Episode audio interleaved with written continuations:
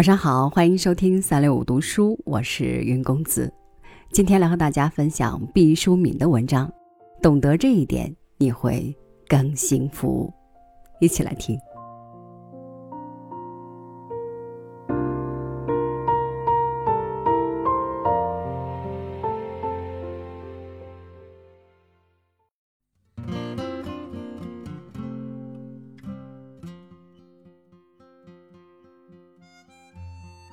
我们从小就习惯了在提醒中过日子。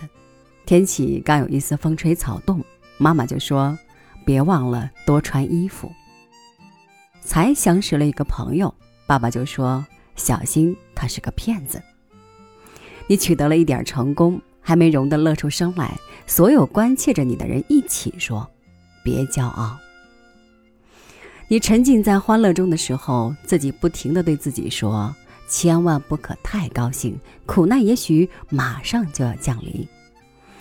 我们已经习惯于提醒，提醒的后缀词总是灾祸，灾祸似乎成了提醒的专利，把提醒也染得充满了淡淡的贬义。我们已经习惯了在提醒中过日子，看得见的恐惧和看不见的恐惧始终像乌鸦盘旋在头顶。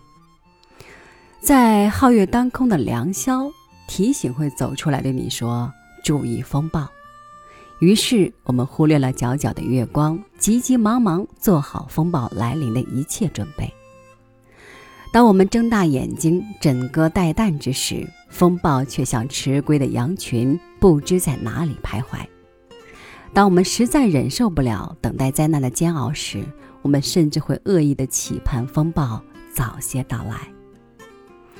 在许多夜晚，风暴始终没有降临，我们辜负了冰冷如银的月光。风暴终于姗姗的来了，我们怅然发现，所做的准备多半是没有用的。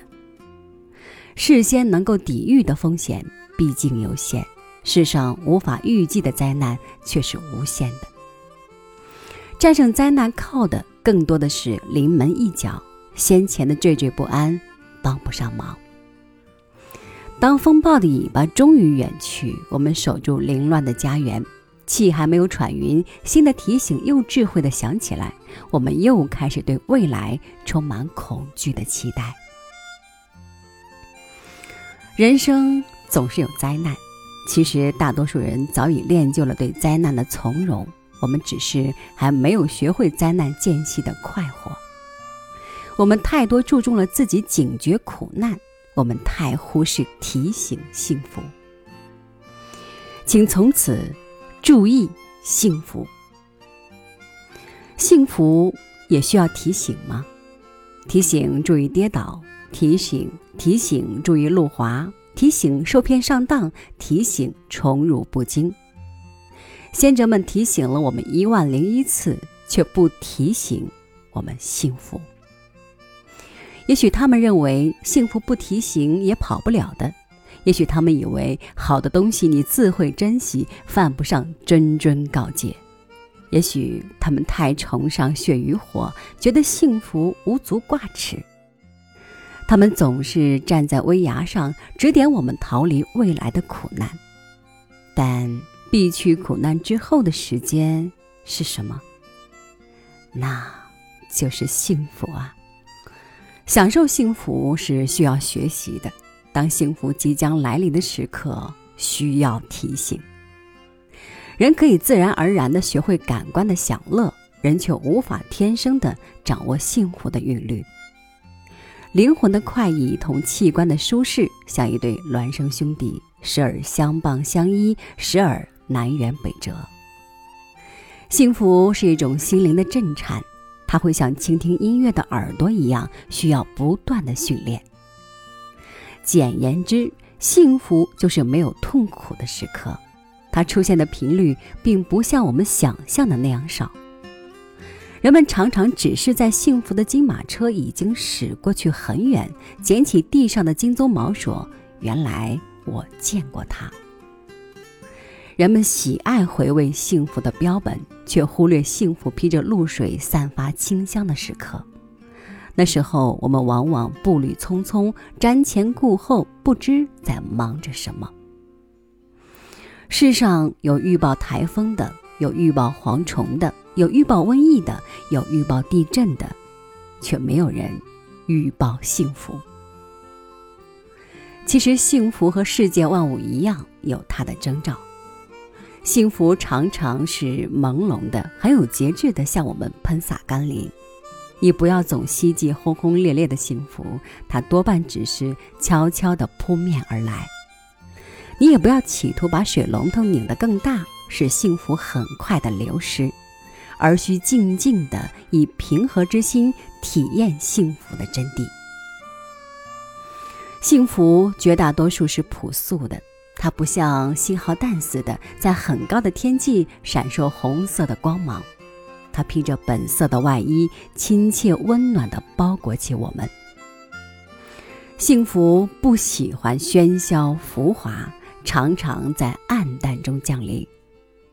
贫困中相濡以沫的一块糕饼，患难中心心相印的一个眼神，父亲一次粗糙的抚摸，女友一个温馨的字条。这都是千金难买的幸福啊！